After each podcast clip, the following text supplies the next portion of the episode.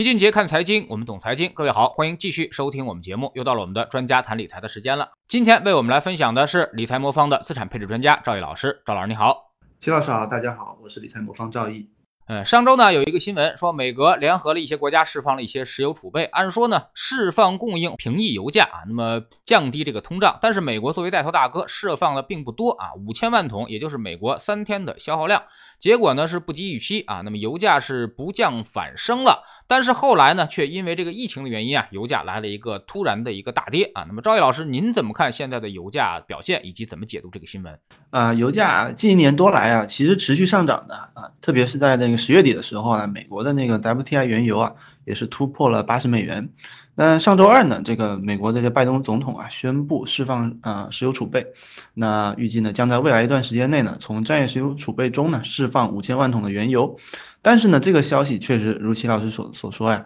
没有起到这个降温的效果。那在二十三日的当天啊，原油价格还是上涨的，一直到周五啊，因为这个变种病毒这个爆发的这个新闻啊，油价才出现了比较大的一个回调。但这也就是另外一个原因了。那大家都知道，今年啊，大宗商品的这个表现整体还是比较好的一年。那特别是油价也取得了啊一定的比较大的一个涨涨幅啊，从年初大概是五十美元左右啊，到现在七十美元左右。那这样的表现呢，其实也让大家重新开始关注原油的这个投资价值啊。那对原油的看法呢？我我打算分啊短期和长期啊两部分来说。短期而言呢，我们就讨论一下这个美国释放这个原油储备它有没有作用，并且呢它有什么意图啊？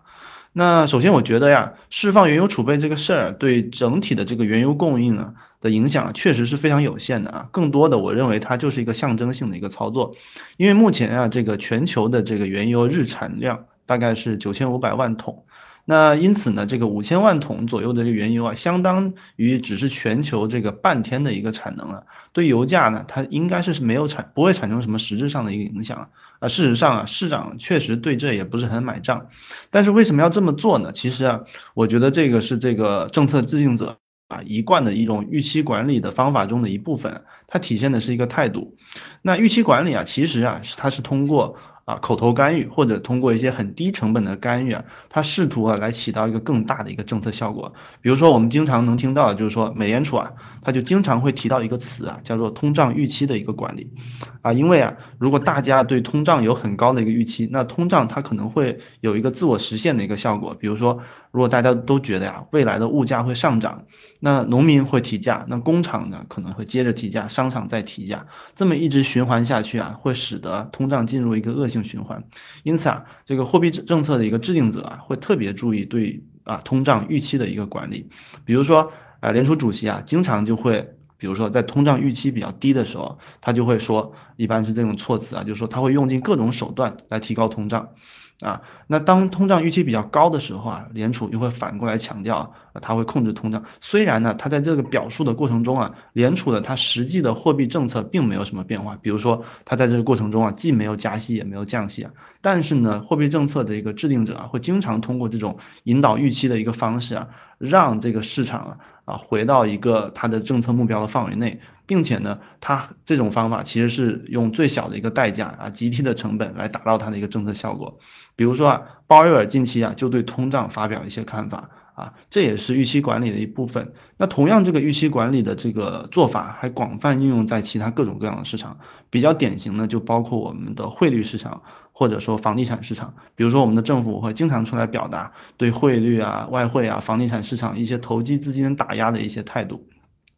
因此呢，这个释放原油储备本身呢，虽然呢它可能对原油的价格啊不会产生太大的影响，但是我认为啊，这也是民主党政府啊预期管理的一部分，它的核心目的呢是表现这个态度，呃，控制大家对未来油价继续上涨的一个预期。当然了，如果你想要这种口头干预能够达到比较好的一个效效果啊。政府还是需要有足够的筹码啊，会比较好一点。比如说，呃，我们央行啊，如果有充足的这种货币政策的一个空间呢，那它就能够比较有效的通过口头干预的方法啊，干预利率市场，因为市场会相信它。那另外呢，比如说我们国家有比较充足的一个外汇储备，这样子呢，我们对外汇市场的这种口头干预啊，也会起到比较好的一个效果。那就原油市场而言呢，啊，释放原油储备啊，只能起到非常有限的作用。那长期的油价的走势呢，其实最终呢，还是要看原油市场长期的一个供供需的一个关系。那长期来看呢，就我们对这个原油价格，我们认为呢，我们认为从供需两方面来说呢，其实我们的观点是，原油可能都不太具备大幅上涨的一个空间。那供给方面，大家记得啊，近十年来啊，原油市场最大的变化其实是在于美国页岩油的一个供给。大家记得，一四到一六年期间啊，那时候全呃全球的油价一度从一百块钱跌到三十块钱左右啊。那一波啊快速的下跌，其实就是和美国页岩油产量啊上产量有直接的一个关系。那在过去十年里面啊，传统的这种产油大国，包括俄罗斯、沙特，它的原油产量是基本没有变化的啊。大家看数据就知道，它基本上维持在一千万桶每天上下。但是美国的原油产量从一一年的时候啊啊仅有不到六百万桶啊，到现在啊已经上升到了一千一百万桶。那在疫情之前的一九年，它最高曾经达到一千三百万桶，那超过了俄罗斯。沙特啊，成为了全球最大的一个产油国，从而也改变了全球的这个原油供给的一个格格局。那对美国页岩油来说啊，其实去年它其实是经历了过一一段比较困难的一个时刻，因为去年油价在处在非常低的时候啊，啊这个页岩油企业经历了大范围的一个停产。那主要原因大家也知道是受去年这个新冠疫情的一个影响，那原油企业的这个融资啊就遇到了很大的问题，有大量的违约，进而就导致它产能一个下降。那根据美国一个咨询机构的一个统计啊，在去年的二三季度，这个美国页岩油公司的破产数量啊达到了近年来的一个最高的一个水平。那另外呢，在去年这种疫情环境下啊，无论那个企业破产还是不破产，它的债务压力都非常的大。比如说这个去年二季度的一个时候啊。美国的油企的债券啊，相对国债的基差一度达到了百分之十四左右。那处在近十年来最高的一个水平，高的基差就意味着页岩油企业的融资环境非常的恶劣，它的融资成本也非常高。那这也是导致去年呢，美国有大量的油气企业违约的一个原因。那在去年的二三季度啊，每个季度都有将近二十家的美国的这页岩油企业破产。那在今年呢，这个数字呢已经快速的一个下降，到今年呢，大概这个数字降到降到了五家以下。那也反映了现在在这个现在的油价水平下呢。那金融机构啊，对油油气企业的融资环境啊，有一个显著的一个好转。那根据这个 EIA 美国能源署的一个预测，到明年美国的原油产量，他们预计会逐渐的一个恢复。那相比今年呢，可能会啊每天增增加七十七万桶左右。那主要的原因也是因为啊，现在油价已经达到七十美元以上了。那美国页岩油的开采成本呢，长期来说一直维持在五十五美元左右，五十到六十之间。从现金流的角度来说啊，现在的页岩油公司啊进行原油开采已经是有经济效益了。那一旦油气企业的融资需求得到满足啊，那他们就可以铺开去生产了。也就是说啊，啊美国的潜在的页岩油产能啊，在当前的油价下是有希望得到一个比较快速的一个释放。那另外一方面呢，这除了美国以外，啊，全球原油最重要的供给来源呢，依然还是来自欧佩克。但是欧佩克国家目前呢，其实也是有比较丰富的一个剩余产能的。比如说，我们如果统计欧佩克十三个成员国，它现在的一个剩余产能的一个量，大概是六百万桶每天左右，这是处在近年来比较高的一个水平。因此呢，从供给的角度来看呢，我们认为全球范围内。无论美国还是欧佩克都有比较充足的一个增产空间，在当前的油价下呢，这这一部分的产能啊，我们认为是非常有希望能够释放出来的。那从需求的角度来看呢，我们也主要认为有主要两点变化啊。第一点就是说，从全球范围来看，受这个新能源行业的一个发展的影响啊，啊，石油消费啊，在所有能源消费中的占比啊，近几年来是持续下降的。比如说从九五年以来啊。啊，石油在整个能源消费结构中当中的占比啊，已经从了百分之四十下降到百分之三十左右了。那另外呢，大家也知道，如果我们再叠加一些疫情反复冲击这种不确定性的影响啊，那需求的恢复啊可能会比过去更加缓慢。比如说去年。由于这个新冠疫情的爆发，全球原油的需求量相比于一九年大概是下降了九百万桶每天的这么一个水平，但今年呢，其实也只恢复了五百万桶每天左右啊，这和疫情爆发前的相比啊，石油的需求还是有比较大的一个差距。未来疫情如果持续反反复啊，啊这方面的需求恢复也会更缓慢一点。所以总结来说呢，我们认为从这个供需两方面来看呢，我们认为油原油的价格啊，目前啊不具备。大幅上涨的一个条件，特别是长期来看，原因就是说在供给这个潜能比较充足的一个情况下，油价长期啊它不应该偏离美国页岩油企业的边际开采成本，那这个水平大概是五十到六十左右啊，因此啊在当前的价格来看呢，我们认为啊油价整体不具备特别高的安全边际。那么您觉得啊，这个因为油价呢给我们的感觉就是暴涨暴跌啊，那么涨一年跌一年，甚至这一年之中啊，就是这个波动非常的大啊。去年还在负值交割，今年就直接就冲上去了啊。您未您认为未来的油价向下的空间更大，还是还有机会向上呢？油价整体来看，确实就是暴涨暴跌一个资产。那我之前提到了，大家从供给侧的这个原因来看呢，就会呃非常明白它的原因了。它原因呢，就有点像那种猪周期，就是它供给的反应啊偏慢，并且周期性特别强。去年油价特别低的时候，所有的金融企业都给页岩油企业啊断供，或者说导致了大量的供给萎缩，然后大量的页岩油企业啊违约。然后今年呢，油价上来的时候呢，就导致啊过去的美美国的页岩油产能没有及时的一个释放。那在这种情况下呢，我认为短期啊这个因为它这个暴涨暴跌的这个形态啊，它会有一定的一个趋势，所以短期它可能会继续冲高。但是呢，它冲高到一定程度以后呢，又会刺激新的供给进入市场以后，它又会转向掉头一个回落，然后反反复复在这个周期中呢，可能会逐渐的这个运行周期，最终长期可能才会稳定到五十六十的这么一个水平。但是在这个过程中呢，大家参与，我觉得啊，也就不是特别有必要了，因为油价啊，我们如果从长期的这种嗯石油的价格来看呢，其实它长期的涨幅是非常有限的，它更多的是在这种啊非常高和非常低的区间呢来回波动，因此对个人投资者来说啊，第一，它的回正周期是挺长的。第二，它长期的内在收益是挺低的，毕竟它也不是一个生息资产，所以从这个角度来说呢，我觉得呃去短博短期的这种油价的啊上涨或下跌的意义不是非常的大，大家也要慎重一点。那么在你们的这个组合之中啊，原来也是有原油的啊，那么现在拿掉了。那么既然原油之前涨得挺好啊，那么如果你认认认为它未来可能还有冲高的机会，为什么现在不继续配置呢？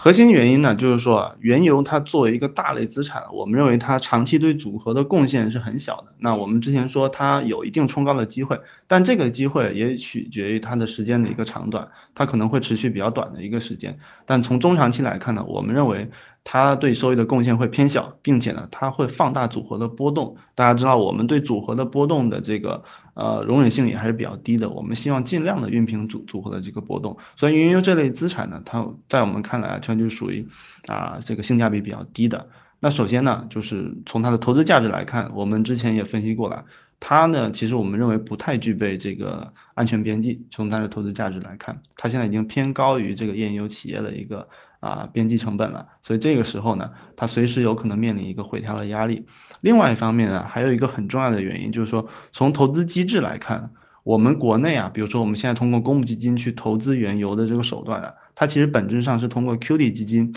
啊参与境外的原油期货。那这种境外的这个原油期货市场啊，我们认为尾部风险比较大的。比如说齐老师刚才也说了，我们去年在疫情期间啊，其实原油期货曾经发生过。啊，负交割价格的一个情况。那当时呢，这个某大行的这种原油宝产品呢，由于被逼空啊，在低位止损啊，导致投资者呢损失很惨重。那这个核心原因呢，其实就是我们国内的很多金融机构啊，在进行境外投资的时候啊，其实很多时候其实不见得特别专业，特别呢是对境外衍生品的这个市场的交割机制啊，理解的不是很深。啊，同时呢，对突发状况的反应也偏慢了，所以呢，我们在选择投资工具的时候，我们也尽量避免这一类相对比较复杂的一个产品。那因为呢，我们我们认为我们境内机构在参与国内外这种复杂市场啊，特别是交割流程特别复杂，并且我们没有实地啊交易员没有在实地进行呃参与的长期参与的情况下，造成损失的可能性还是比较大的。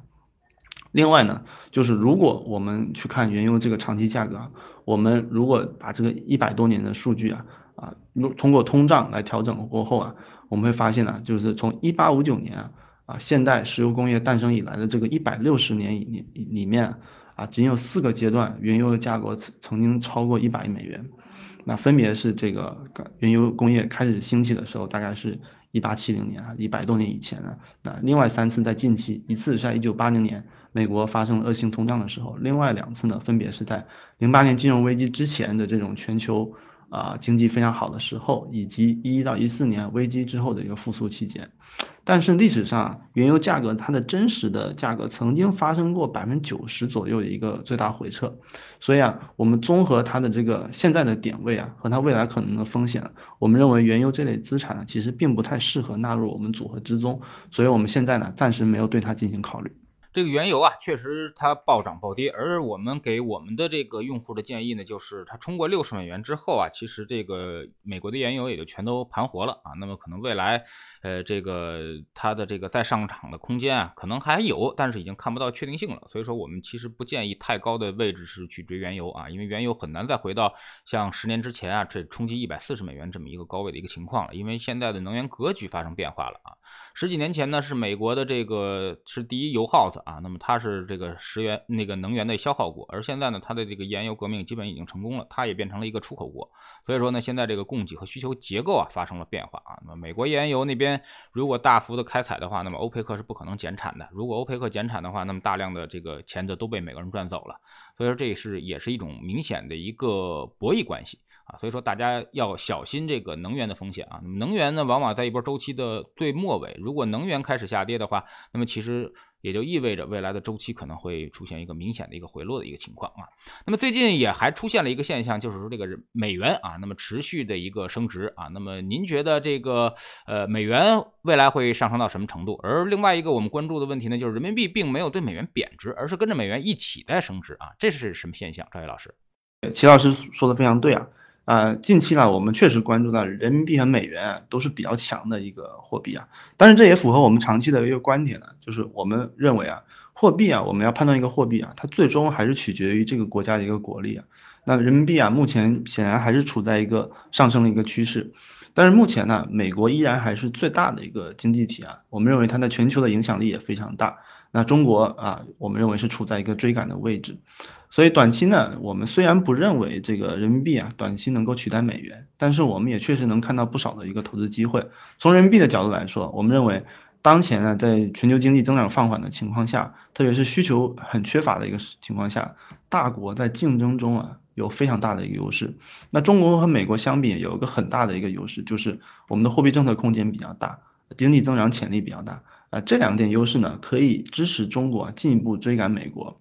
但同时呢，我们看到最近从最近的这个新冠病毒的这个爆发这两年情况来看呢，我们我们会预计啊，大国和小国之间的差距会越来越大。首先啊，我们认为只有强国才有可能快速的普及疫苗啊，并且维持正常的一个生产。那另外一方面啊，在国际供应链受影响的情况下，那供应链比较全、比较全面的这种大国啊，也具备更强的这种抵御风险的能力。而一些小国啊，它一旦被封锁，它就会显得非常一个困难。事实上，目前这个人民币相对美国美元啊，还是取啊处在一个比较强势的一个地位啊。目前一美元对人民币大概是六点四左右啊，啊是处在近十年来人民币相对美元比较强的一个位置。但大家也同时也发现，美国美元其实并没有崩溃啊，美元指数现在大概是九十六左右啊，依然也是处在近十年来比较高的一个位置。也就是说，虽然呢这两年啊美元大量的一个宽松被稀释，但是呢。呃，这但是呢，美元的这国际地位啊，并没有被明显的一个弱化，特别是在这个美元这个宽松幅度啊，其实是在所有发达国家里面最高的，它只是相对人民币有一个小幅的贬值，但它相对于日元、欧元等其他发达国家的货币啊。或者除中国以外的其他新兴市场货币啊，仍然保持非常强势的一个态势。所以现在的格局呢，就是说我们认为是美元、人民币都比较强啊，这同时也反映在我们的配置里面。我们的配置是以人民币为主，但是我们在全球范围内呢，也配置了部分的美元资产进行对冲，因为我们认为啊，目前中美两国在现在的这个全球竞争格局中啊，仍然是最有优势的。那从今年的表现来看，或者从近两年的表现来看，我们还可以看到我们起到策略。啊，我们的策略是起到一个不错的一个效果啊啊，在未来呢，我们也依然认为啊，在全球范围内最具投资价值的资产呢，仍然会集中在啊中美两国之中，然后我们也会继续观测它的一个表现。不过目前呢，我们还是能保持比较乐观的一个态度。嗯，还有一个中间带资产啊，那么比如港股市场最近跌的比较多啊，那你怎么看港股？港股对港股的，首先呢，它肯定基本面呢是这个跟着我们。啊国内的一个情况来走的。但是港股整体上呢，它有一个比较大的一个特点呢，就是港股对于行业的集中度会比较高一点，特别是现在呢啊越来越多的这个互联网企业呢集中在港股上市，所以港股相当于对 A 股的一个补充的特点就来自于它可以投资一些啊无法在 A 股上市的一些比较优质的一个企业。从整体来看，当然大家知道今年的港股特别是互联网企业跌幅非常厉害。原因是啊各家大的企业都经历了一些反垄断的一些负面的一个事件，并且呢，在最近的这期啊财报里面呢，很多的这个呃大厂呢，它的财报也表现出一定比较萎靡的一个态度。不过整体来看，我们认为如果仅从当期的这个财报来看呢，非常呃这个头部企业的很多财报的展现出来这个盈利损失啊，有很多一次性的一个因素，整体核心业务。啊，对于港股这些企业来说，我们认为并没有特别大的一个被破坏的一个情况，所以从目前来看呢，我们坚持认为港股还是比较有安全边际的一类资产。当然了，港股因为它的这个行业集中度比较大，我们认为即使它在有有安全边际的情况下，我们也不建议投资者去 all in 啊，或者说大幅的去抄底。我们的建议呢是在当前的这个配置体系中呢，可以略微的增高一些港股的仓位，但是呢，整体考虑到它是一个啊行业集中度比较高的一个资产，大家都知道单一行业。啊，在经济体的作用啊中的地位啊，其实没有那么重要。比如说大盘如果崩溃的话，其实是很容易触发一些非常正面的货币政策或者财政政策进行去支持。但是某个单一行业，比如说我们之前提到的这种教育股的行业，它一旦消失的话，其实对整体的这个经济运作不见得会产生特别大的一个影响。因此呢，它也不见得会触发说有特别大的一个政策支持。啊，去给它兜底，所以这种情况下呢，我们对单一行业的风险暴露是严格控制的，因为我们认为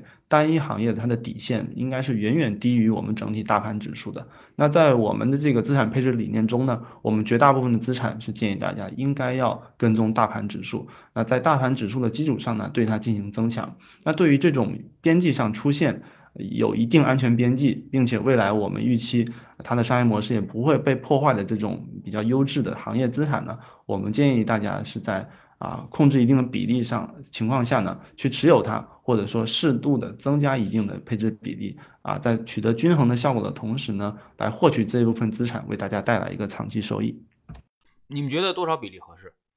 目前呢，风险最高的一个资产，呃，呃的组合呢，我们对港股的比，呃，配置比例是在百分之十三左右。那风险最低，呃，更低一些的一个组合的配比会更低一些。我们认为，对于单一行业来说，啊，配置控制在百分之十五以下，应该就属于比较安全的一个范围。啊，事实上，我们今年的整体的组合呢，其实也是在港股的部分呢，承受了港股这部分啊资产下跌的一个影响。但是呢，由于我们在其他资产啊分。配置的比较分散，比如说我们在 A 股啊、美股的资产也取得了比较好的一个正收益的情况下呢，其实我们这个港股对我们组合的拖累其实是控制在比较小的一个范围。那未来一旦港股反弹呢，因为我们持续把它放在我们的组合里面，我们预计它未来会为我们组合贡献不错的一个正收益。那么现在市场上啊，这个基金是越来越多了，已经八千多只这个公募基金了啊，未来可能会超过一万只啊。那么这个现在新发基金也是越来越猛，各种各样的基金现在是也是越来越多。那么投资者呢，现在挑基金好像比挑股票还难啊。那么你们有没有什么挑选基金的标准和这个策略方法？啊，首先呢，就是我们整体的配置基金的原则呢，还是一个呃至上从上到下的这么一个方法论啊。那怎么说呢？就是说。首先，基金呢只是我们投资的一个载体，那它其实是我们配置中的一个最后一步。我们前两步呢，首先是首先要选择好的一个资产，就是我们首先要判断，比如说 A 股、港股、美股、债券这几大类资产，它长期是不是能够上涨啊？只有它长期能够上涨，它是一个好资产的情况下呢，我们才会把它纳入我们的体系当中。那纳入之后呢，我们会根据啊各个资产它历史极端情况的一个表现。啊，来配相应配置它的一个比例。那最后呢，在这个大类资产比例啊确定的基础上呢，我们就会来筛选这个基金。那因为 A 股啊，当然齐老师也说了，我们这个基金数量可能未来可能突破一万只，所以整体来说，对于 A 股的一个资产，我们可选择的基金是比较多的。那在这种情况下呢，我们对于境内的 A 股这个基金呢，我们是用量化的方法来筛选。那这个因为 A 股基金数量比较多啊，这也就给我们这个量化算法。有有比较好的一个发挥空间，我们整体的筛选的一个逻辑呢，是观察这个基金呢，在过去一段时间，它和指数的这个表现的，第一相关性它高不高啊？通过相关性的高低呢，我们能够判断这个基金整体的风格呢，它是呃偏离了呃大盘去。呃，重仓了某些行业或者个股呢，还是呢，它有能力稳定的在呃跟住这个指数的情况下产生超额收益？我们更喜欢后者，因为我们认为前者对我们来说，它的收益的确定性更低一点，啊，然后它的这个收益的可持续性也会更低一点。那在这个它相关性有一定保证的情况下呢，我们会去考虑这个基金相对于指数的一个超额收益的情况，我们尽可能是筛选出来这个策略比较稳健，能够稳健打败指数的情况下呢，我们希望能够拿到这个基金为我们创造的这种稳定的一个超额收益。嗯，那么您怎么是怎么去平衡这个风险和这个？这个机会的啊，那么有的时候呢，其实我们知道哪些东西是热门，哪些东西涨得可能会更快一些啊，但是有的时候哈，通过资产配置的方式，我们不得不配一些这个比较低估的或者逆向的一些资产，那么如何做到这种平衡？那比如说，我们就举原油这个例子啊，就是说原油大家都知道近期上涨的非常快，而且我之前也说了，它可能短期会继续的一个冲高。那这种情况下，我们到底是配置还是不配置呢？我觉得这个就回到我们的这个整体怎么看待这个问题的一个方法论。就是在我们的理念下，就是说，如果我们判断长期啊，原油它不具备配置的一个价值了，我们就不会因为它短期的上涨就去追它。那原因是这样的，就是因为市场中每天呢都会有非常多的机会，不光是原油，比如说比特币，还有很多个股，它在很多时间内它的都有非常多的那种短期暴涨的一个例子。但绝大部分的资产啊，资产它暴涨过后啊，就会有比较大的这种暴跌的风险。那我们做投资呢？最大的安全垫呢，其实就是选取长期上涨的一个资产。但是呢，如果我们判断原油它长期上涨的潜力是比较有限的，那再加上它不是一个升息资产的，所以我们就会觉得它的安全垫不够高。那对于原油来说啊，我们认为啊，它长期来看，它最大的一个配置价值啊，是在于啊，它当这个供给侧。遭到紧缺或者冲击的情况下，原油供应受到影响的一个情况下，它可能会有比较大的一个投资价值。但是从目前来看呢，这个美国能源独立呃和七十年代相比啊，取得了很大一个进展，供给侧发生长期紧缺的可能性啊，是处在近几十年比较低的一个水平。因此啊，原油长期的配置价值，我们认为它是在下降的。那在这种情况下，虽然比如说原油这类资产今年以来涨幅非常大。但是呢，我们认为它更多的只是对去年大幅下跌的一个修正，长期来看并不具备持续性。因此呢，在这种情况下呢，我们其实也并不会因为说今年我们没有配置原油而感到遗憾。原因呢，是因为即使今年我们不配置的原油，我们也获得了我们预期的一个收益。并且更重要的是呢，我们很好的执行了我们既定策略的一个情况下，我们获得这个收益啊是比较具备可持续性的。因此呢，对，比如说对原油这类资产，我们会保持关注。但是在现有的框架中呢，我们认为啊，不配置原油对我们组合的长期收益啊，并且控制波动会更有好处。因此呢，就是我们会坚持自己的投资理念。好，非常感谢赵毅老师今天给我们这个做客解读了这个原油的问题啊。那么最近原油可能已经出现了一定大的一个风险，所以说短期内呢，大家可能要注意这种大宗商品下跌的这么一个情况啊。那么我们还是强调啊，那么尽量的最好不要碰强周期了啊，因为强周期现在明显的就是风险大于收益啊。非常感谢赵毅老师，再见。好，谢谢齐老师，再见。